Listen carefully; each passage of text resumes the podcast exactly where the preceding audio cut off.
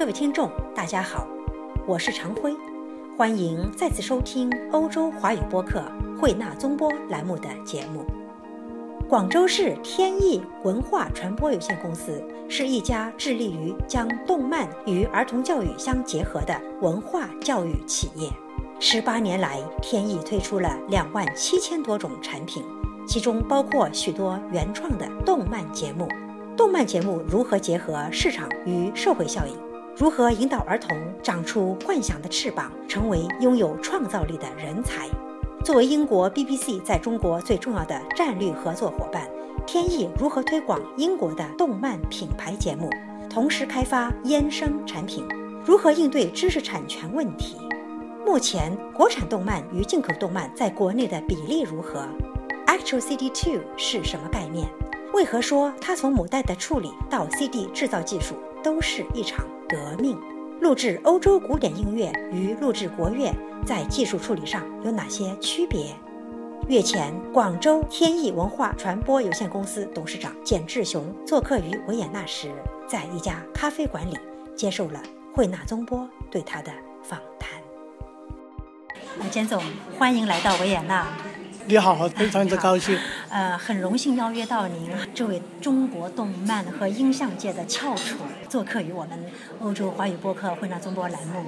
呃，据我所知，您的广州市天意文化传播有限公司是一家致力于这个将动漫与儿童教育相结合，提供寓教于乐的文化教育企业。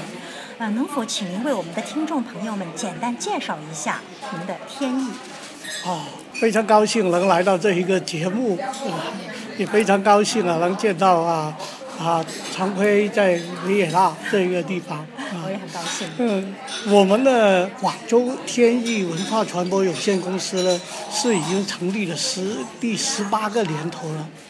它一路都是致力于把好的呃文化作品啊，包括它的音跟像，贡献给我们。整一个中国的所有的文化的消费群体，呃，在我们的十八个年头来说呢，出版过的节目有两万七千多种。这些都是和动漫还有儿童教育的项目相关的产品吗？呃，有好大一部分是跟儿童、动漫以及教育相关联的产品。啊，我还知道这些年来哈，这个天意文化它陆续创作了，比如说小故事、大道理、名人成长故事、老鼠捉猫、奇妙的汉字王国，还有音乐奇侠这些啊许多原创的动漫节目。嗯，请问这些节目你们都是自主投资创作的吗？呃，这里面来说呢，百分之八十是我们自己公司投资制作的，还有小部分呢，我们是结合呃同一些玩具的公司这一类的产业公司共同投资制作的。玩具公司，因为这些节目和玩具也是有一些直接和间接的关系的哈。没错，现在来说，包括音乐奇侠这一个，就是把音乐的元素跟。玩具的元素结合在一起的一个啊，是不是这样做的话，这动漫节目就比较可以去结合社会效应与市场价值呢？是，这一个是把动漫以及整一个的动漫的产业链可以直接的延伸，社会的效益跟经济的效益同时都可以达得到。啊，否则的话，只是靠这种片子，包括它原创这种动漫，是不是？还是比较难实现它的该有的市场价值的呢。呃，我们作为我们的想象来说，一个好的作品，只要是针对性强，那一个呢，它回收还是有保证的。包括是我们的像小故事大道理啊那一类来说，既可以出出版我们的音像的产品，又同时又可以出版它的图书。还可以在线上里面，啊，现象之中的无限跟网络都可以给呈现给我们的消费者。哦，嗯，刚才您有提到这个小故事大道理，我其实很想知道你们制作这些片子或这些产品的这个动漫节目的主题吧，比如说它是不是比较民族化的？您说小故事大道理，那么您这些小故事讲的是哪些大道理呢？或者说名人成长故事里面这些名人都有哪些名人呢？你们这些产品啊，它这个市场是不是一般只限于国内？我们现在像我们的作品来说，既有是小孩子懂得道理、长知识的，也有像啊老鼠捉猫那一种比较风趣幽默的啊，也有一些呢，就是像奇妙的韩字王王国一样，他懂得等一个的小孩子的懂得中国的国学跟文字。这国学小故事讲大道理，是不是跟国学有很关系啊？也有中国的传统的一些道理吗？是大部分都是中国传统性的那一些的啊故事名人的道理啊，啊，像类似于啊勾践的卧薪尝胆啊这一类的故事。还是咱们中国文化传统中间的一些经典，是吗？对。那么这些东西，它的市场可能是限于国内了，而且你们有没有考虑过，说是把它翻译成其他文字，甚至呃就其他的语言，甚至开拓一下国际市场呢？有这样的想法吗？下一步来，现在其实我们的产品呢，有很多的产品啊，都流向国外去，因为呢，现在在国外来说，都兴起了一个学汉语的热潮。包括是，呃，文字跟中国的文化，是，所以说你们还是有这样的想法的哈。呃，对。呃，但是呃，大家都知道这个中国儿童的教育啊，它在学校里面就有别于西方，它更加强调一种填鸭式哈。那么动漫是不是可以这么认为？动漫它是一个可以激发想象力的这个领域。您的公司所做的产品啊，它比较致力于。将动漫和儿童的教育相结合，那么是不是在这个层面上引导一下中国的儿童，鼓励他们长出这个幻想的翅膀，今后成为这种拥有创造力的人才呢？在我们呢，在创作我们的动画片的时候啊，呃，我们的认为是儿童啊看动画片是一个天生的，最吸引他的那一个兴趣。所以在这讲一个动画片制作，既可以看到他们喜欢看的东西，同时来说也把，呃，道理跟知识全部融进去这一个动画片里面。在我们公司现在创作出来的动画片里面，不单单把它的内容用音像的层面去呈现，包括我们还有现在还有用整一个的儿童的电子产品，像儿童的投影机啊。儿童的 iPad 啊这一种的方式呈现，令到小孩子在玩的之中可以学到更多的东西，而且令到他在整一个爱好的氛围之中，找到他们的知识跟想象的空间。我很想知道你们有没有在利用一些新媒体平台，让这个拥有你们产品的孩子或者孩子家长跟你们之间有一种直接的反馈信息反馈，这样子是不是可以更多的交流，以便知道孩子们。更加需要哪些东西？在我们现在做的产品里面啊，还有很多是关于儿童的电子产品，是互动型的，包括孩子跟那一个玩具的互动，孩子跟妈妈的互动那一种的产品，包括我们现在创作出来有声控的这一类的儿童的教育产品，它集动漫、儿童教育跟科技于一身的产品，包括还有。我们的儿童的属于自己儿童的投影机，啊，还有儿童的故事机，等等。可是这些互动是说，呃，孩子有这种呃可以发挥他想象力的空间来跟他互动吗？对，他在整个的互动里面呢，呃，不单单他可以看到呃片子，还有很多脑筋急转弯，他自己可以一个一关关像游戏一样过。可是呢，他过的过程之中，他都是一个知识性的问题，还有一些编辑把儿童的这一个动画片变成了啊游戏，能令到小孩子去学去互动。我想象中这么多产品给孩子们用，也给孩子们想象或者互动的空间。那您有没有想过说，呃，也用这种方式来收集一些孩子们呃即兴表达出的一种思想或者一种图案，能够便于你们今后更好的制作，呃，更有创意的一些儿童玩具呢？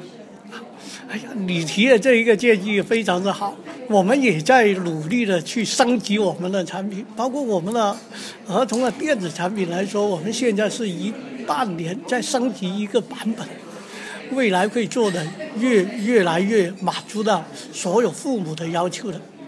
太好了！啊，简总，我看资料介绍啊，这天意啊，它已经成为英国 BBC 在中国最重要的战略合作伙伴了，啊，拥有这个。英国的 BBC 三大动漫品牌节目，比如说呃《天线宝宝》《小鸟三号》《小猪威比》，在中国大陆的全版权运营权，还全面负责这三大品牌的推广、形象授权与衍生产品开发等等。那请问，西方的动漫在我们中国这国内的市场，是不是超过了本土产品？另外啊，这个西方动漫的社会寓意，它是否有别于咱们中国民族的原创产品呢？原来在中国的动漫的比例来说，啊是，呃不同的阶段都是不同的一种啊销售的比例。像我们在十多年前的话，基本上，啊国内的动漫跟国外的动漫的销售是国内的动漫是一，国外的动漫是九。可是到现在来说呢，通过十多年国家的扶持，现在的中国的动漫已经是占到六，啊，是吗？国外的动漫占到四，很好啊，喜讯。呃，英国 BBC 三大动漫品牌节目这种全版权运营权，那你们在推荐这些英国人的产品的时候，有没有留心过他这些产品的动漫这个社会寓意，是不是有别于咱们中国的产品？那么在推荐的时候，有没有遭到中国社会的一些阻力呢？我们在中国里面呢，运营啊 BBC 的三个品牌来说，呃，我们运营包含它的内容，而且包包括它的形象。内容我们是要来以书啊啊音像制品跟线上的内容的传播啊形象呢，我们把它做成不同的延伸品啊，在英国里面的动漫跟中国的动漫来说区别。确实是还是有的。中国的动漫呢，以一个寓教于乐作为一个制作的一种主线，就是在教之中来给小孩子玩乐。可是西方的动漫来说，大部分是以娱乐于教啊，就是在小孩子那部动画片是令到小孩子非常的高兴，在高兴的过程之中，他们植入的一些道理，特别是他们的更多的是一种想象力跟创造力的一种元素在。那么这两者的区别，在您这儿是不是可以得到一种比较好的结合呢？在我们公司应该是得到一个最好的一个结合的，因为我们公司在那么多年来引进的动画片是我们公司引进以及在国内发行是最多的一个公司。天翼引进过的动画片呢，啊，国外的动画片有两百七十多部。包括啊，日本的动画片，包括像美国的《芝麻街》，都是我们公司独家引进进来中国的。刚才您聊到了使用这个英国动漫品牌节目啊，开发衍生产品，能否请您为大家这个明示一下，使用他们这些动漫的品牌节目可以衍生出哪些产品呢？另外，衍生产品啊，是不是会涉及这个知识产权保护的话题呢？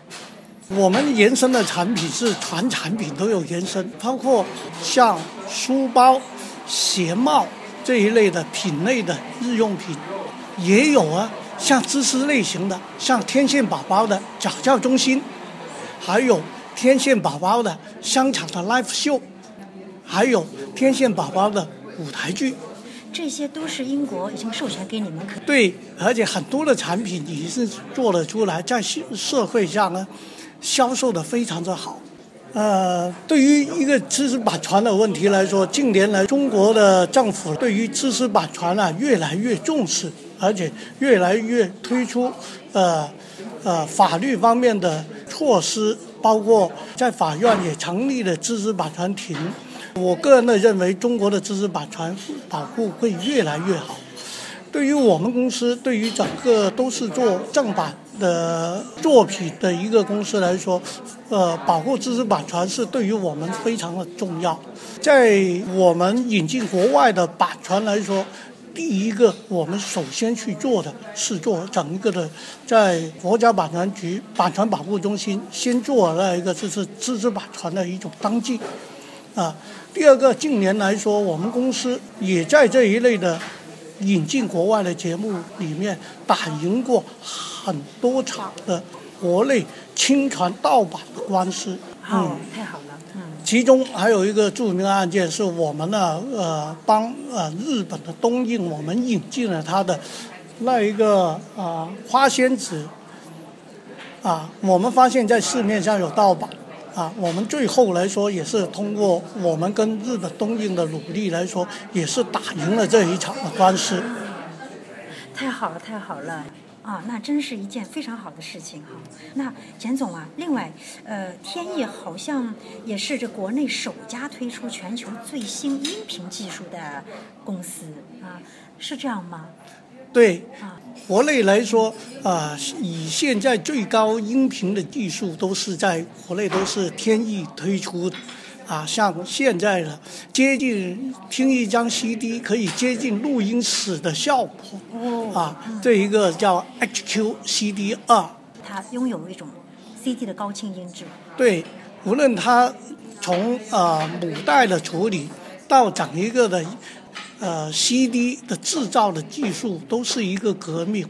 我打一个比方，啊，CD 一般都是用一个固态的塑料熔掉它，再呃形成一个塑料的光盘。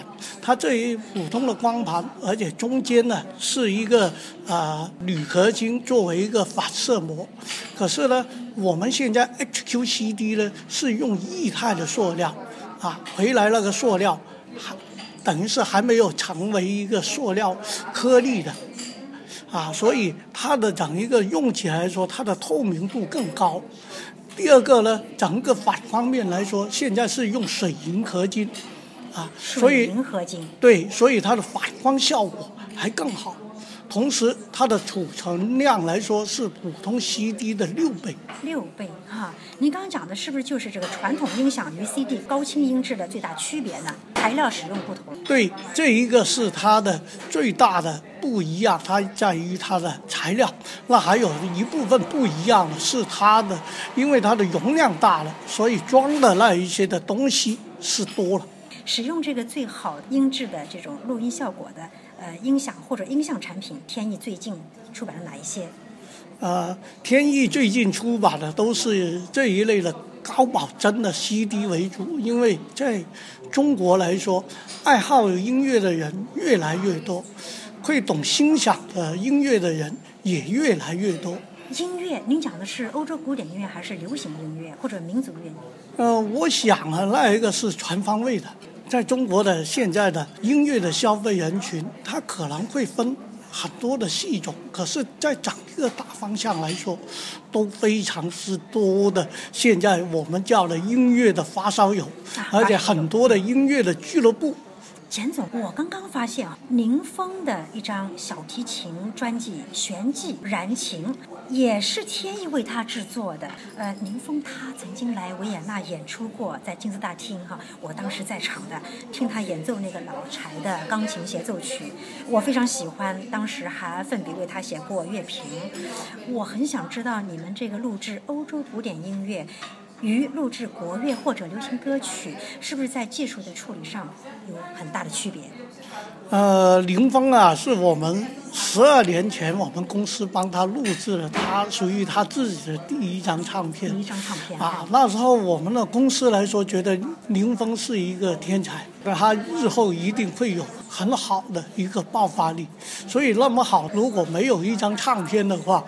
不符合他未来的要求，所以那时候我们公司是投下了那一个资金，做他的第一张的唱片，以及在中国的宣传跟推广。销售怎么样？销售情况？呃，销售的状况一开始在我们推广的过程之中不是太好，可是通过他自己的努力，很多的演唱会，包括他来过这一个维也纳的金色大厅之后来说，在。国内啊，又变成另外一个层次的一个艺术家了。包括他的演唱会来说，都在中国都现在都排的非常之满。刚刚你说到了那一个的中国的音乐跟西方的古典音乐在整一个的录音过程之中，确实是有很大的不一样。基本上呢，呃，古典音乐的录音来说，要求相对比较高，它都录音，整一个录音都是每首曲都是一次性成型。可是呃，在国内呢，基本上流行乐。包括在中国的国乐，现在采取的都是分轨录音，就是每一件的乐器录完每一件一件的乐器，再录下一件的乐器，最好或我用混音来把它合成。是这样。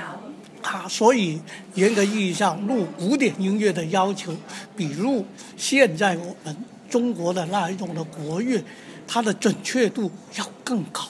当然，当然。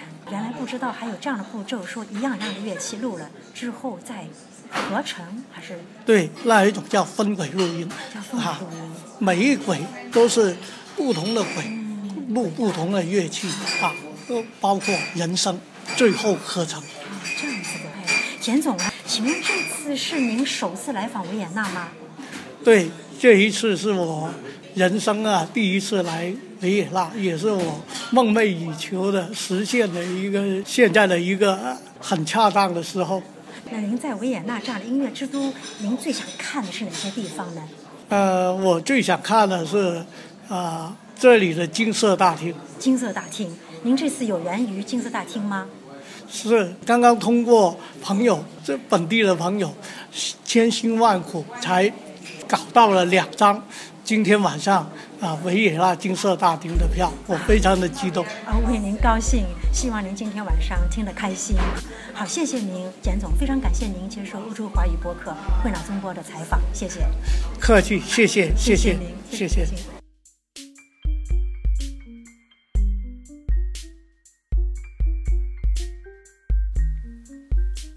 其实，天意与维也纳缘分不浅。不仅为宁峰制作过他的首张个人专辑，还为如今的中国国母彭丽媛以及独唱演员马一鸣等人在维也纳的演出制作过唱片。当年宋祖英放喉金色大厅，天意也为之出版发行了国内销售夺冠的唱片。虽然因为种种因素，金色大厅成为中国人的敏感话题。但这个欧洲古典音乐的圣殿，永远是人们敬仰并乐于光顾之地。各位听众，天意作为中国音像界的领军企业之一，它的成功道路上同样既风光旖旎，又充满挑战。让我们衷心祝福他，期盼他发行的音像制品永远与时俱进，越发寓教于乐。今天的节目到此结束。